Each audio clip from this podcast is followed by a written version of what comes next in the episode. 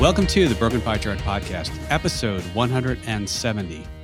I'm your host, Derek Moore, and this week we're going to talk a little bit about bear markets, how long it takes to recover on average, and there's sort of some good news too. And some of that good news plays out in just the amount of debt that's coming due on higher yielding companies. These are companies that either do junk bonds, they issue high yield bonds, or they're going to the loan markets and you know, maybe getting uh, uh, leveraged loans or something like that. And then, is sentiment too bearish? I've seen a lot of things lately that have come out. Uh, one study, and I'll talk about that in a little bit, says that a, a lot of consumers think we're already in a recession. So those are some of the things I just wanted to dig into. I know last week's episode with Jay Prestocelli, we went over some of the wall of worry things in the markets. And we talked about a lot of, you know, the fundamental side of things, a little bit of technical. I'll link to that. And, you know, I, I got a note from somebody who said, you guys seem like you were a little bit bearish, but here's some good news. And if we go back and we look, and uh, somebody had passed this to me. This is from uh, Ben Carlson at a Wealth of Common Sense blog. And he's got a chart in here since nineteen fifty, S and P five hundred bear markets. And I know a few of you are going to say, well, wait a second. I thought you had to close below twenty percent, meaning twenty percent from the previous high, to have an, an official bear market. That is correct by the technical definition. Now, intraday, I believe it was the nineteenth or the twentieth, we were down more than twenty percent. I think we only closed uh, just a little bit under twenty percent drawdown from the high. In fact, it's very similar, and I, I'm not calling the bottom. I'm saying, but if it winds up being the bottom, it's very similar so far to the December twenty-fourth bottom. And intraday, uh, that was a decline of greater than twenty percent. It wound up being a decline of minus nineteen point eight percent. And so I was curious about this, and I thought I'd talk about it uh, with all of you. And it's the idea of, okay, on average, what's the decline in a bear market? What's the number of days? And then how long till you reach the, you know, you sort of wipe out that that move down? When's the break even? In other words, to get to the previous high. And how long did it take? Well, according to uh, uh, his math here, and I'll, I'll put a link to this, of course, in the show notes so you can check it out. He's got some good articles on there. On average, a bear market since nineteen fifty was down a little over thirty percent. The number of days on average that they last is about three hundred thirty-eight days. The number of days to recover is about six hundred three days, and in years, that's about one point seven years. So let's kind of dig into this, and it shouldn't be surprising that sometimes the, you know, the really, really big drawdowns take a little bit more to come back from. Uh, but I'll, I'll give you some numbers here. And so February nineteenth of twenty twenty, uh, right before, you know, this is the COVID sell-off, down thirty-three point nine percent from the high on February nineteenth. It only lasted thirty-three days. Very, very quick. And that's, when I say it lasted, it's how long did it take to get from the peak, which is February nineteenth, to the trough. And the trough was March twenty-third of twenty twenty.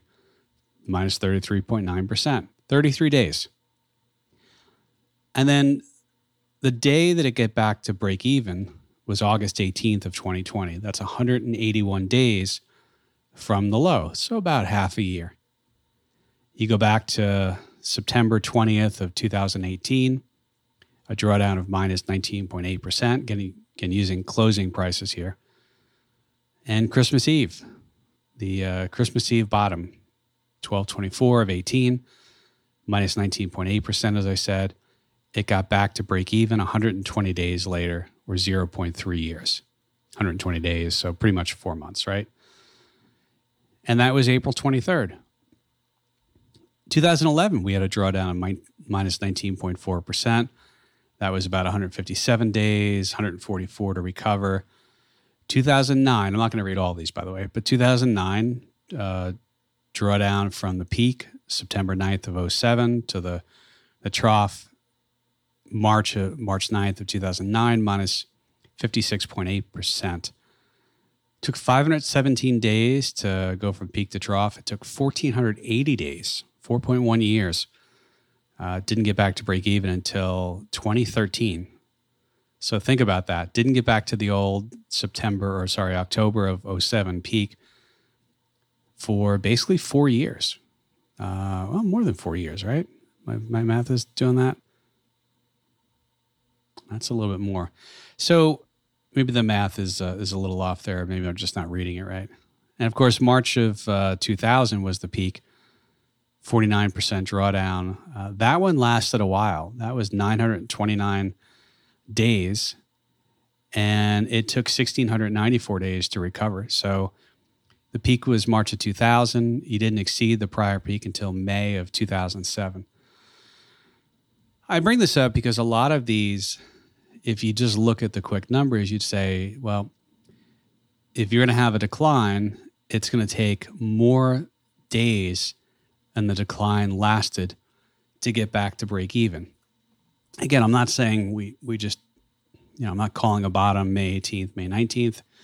I'd be all for that if it is. And there's definitely some contrarian signs that we're closer to the bottom. Uh, of course, you know, we don't know. We we always hedge. We buy and we hedge because we don't know necessarily what's going to happen with markets. The whole idea is to capture a, a good percentage of the upside while materially reducing the downside.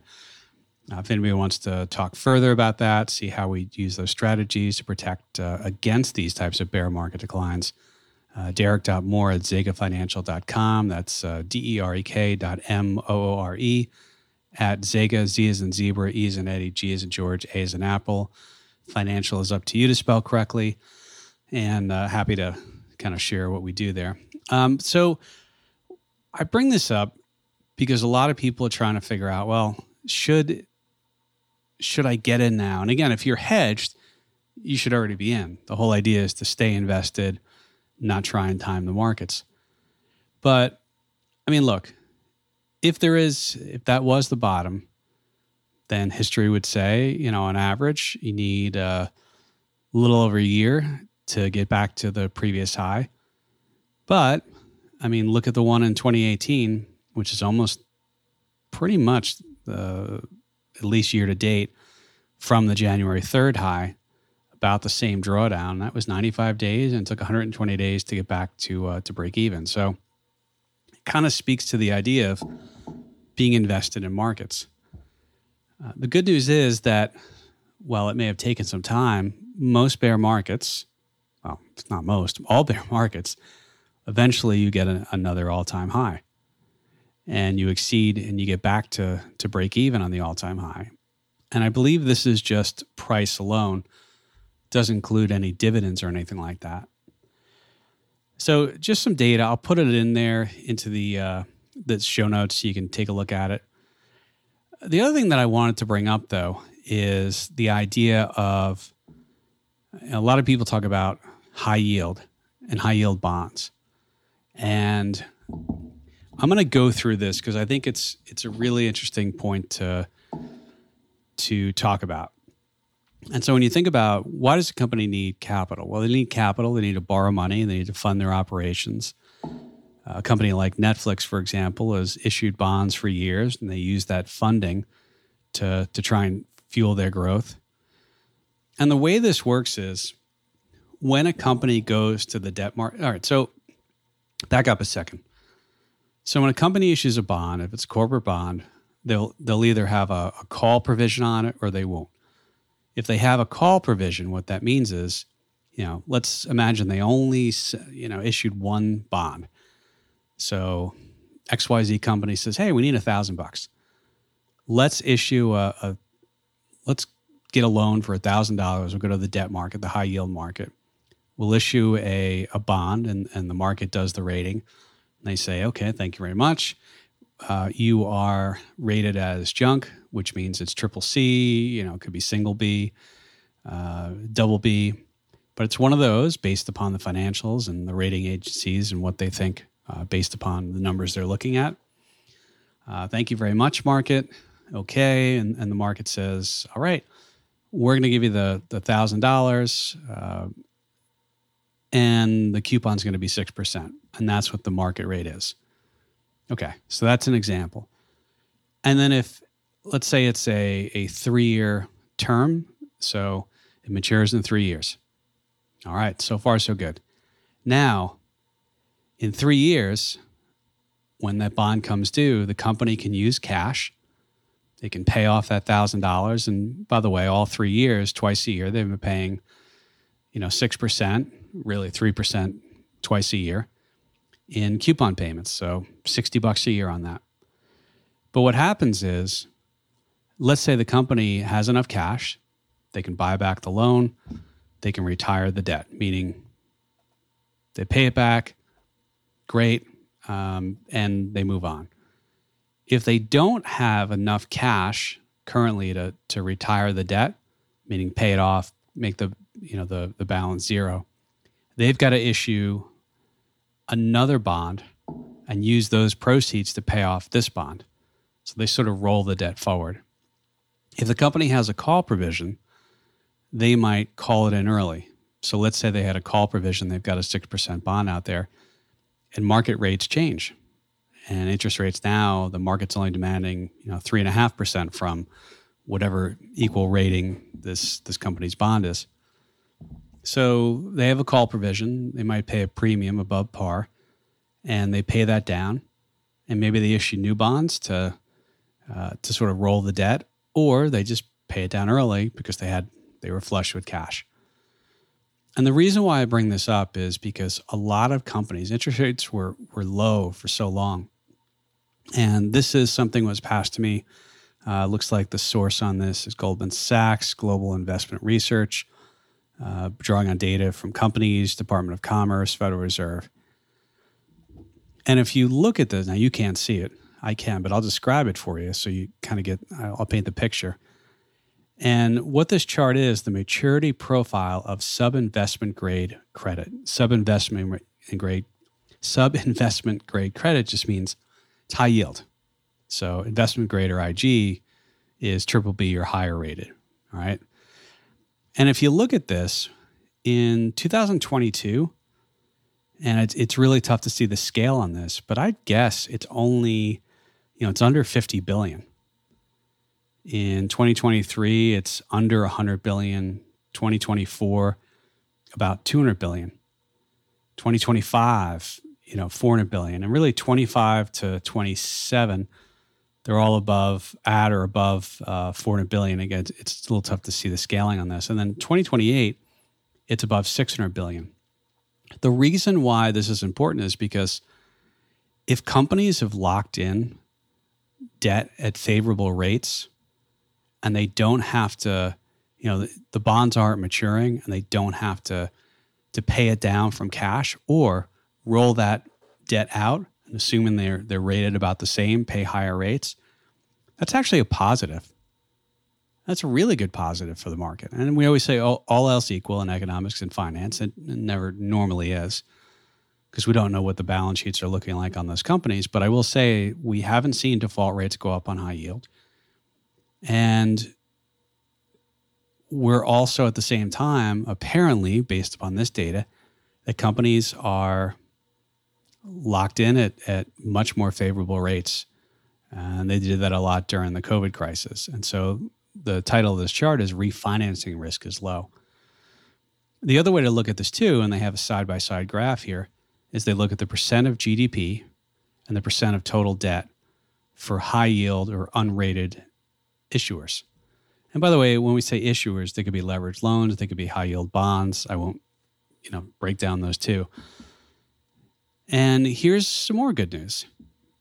And if you look at the percent of total debt, so the percent of total debt, it's under ten percent. And the percent of G D P, I think it's, if I'm reading this right, it's either one percent or less than that. If you go back to, let's say, two thousand, going into that recession, well, different story. It, I mean, these, these loans were closer to two point five percent of G D P. And the percent of high yield or unrated issuers was much higher as well. That was, uh, you know, above twenty percent. So it does seem like it's a better debt environment. And the high yield, I know the, the stock market's what everybody watches, but the bond market is much, much larger.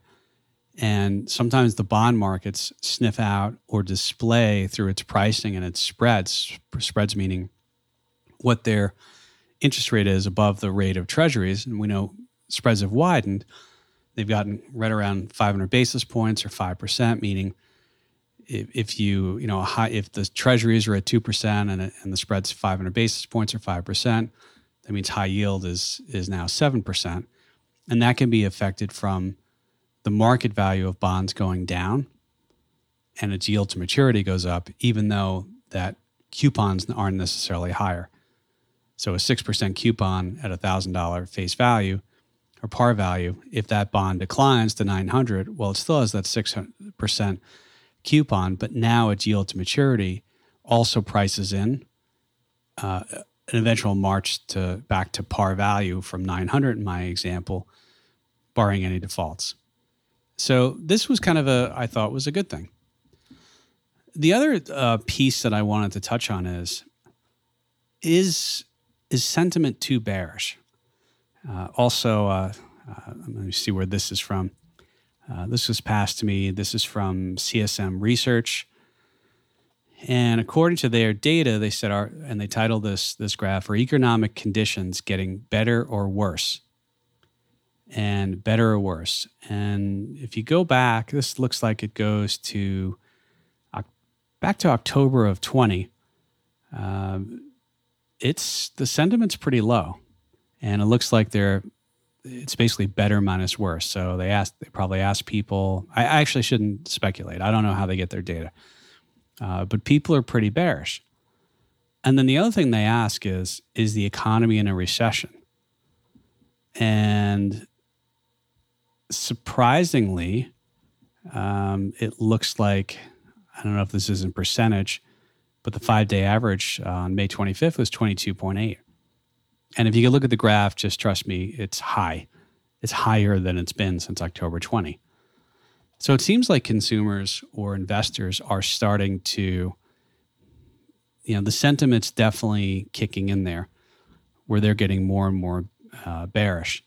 Uh, other thing, too, that I saw, uh, according to, this is Evercore I S I hedge fund survey, and they have this as a gross exposure.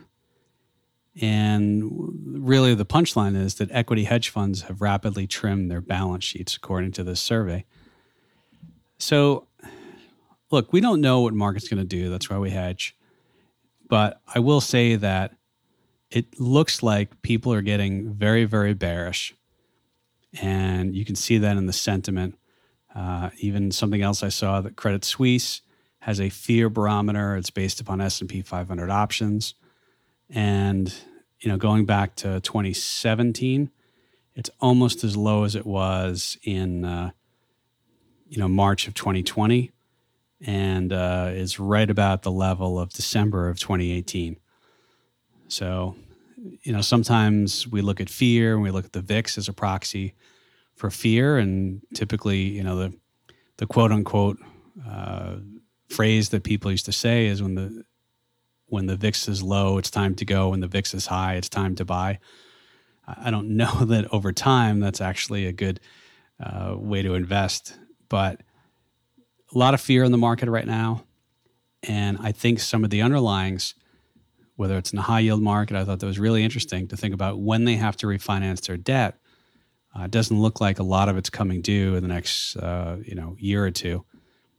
And at the same time, go back to what I told you about bear markets. Uh, we're about one hundred thirty-seven days, if I didn't mention already, from the peak January third to the quote-unquote trough thus far this year. Uh, we don't know what's going to happen going forward. Uh, this was the first positive week we've seen in a while. And I believe the S and P five hundred will, you know, if it closes here or higher, will wind up being positive for the month of May. So we still have a few days left in the in the you know, this month, I think uh, the holiday is Monday. So what is that? Tuesday, Wednesday we still have, or Tuesday, I think. Um, maybe it's Tuesday, Wednesday, if I get my dates right. But regardless, a few things to look at. And sometimes when the majority of people get really pessimistic, that's an interesting contrarian indicator. And we used to joke around about this uh, in, you know, back when big magazines who weren't necessarily financial magazines started putting cover stories about bear markets and about market crashes or the economy really bad on the front cover. That was always an interesting contrarian market signal.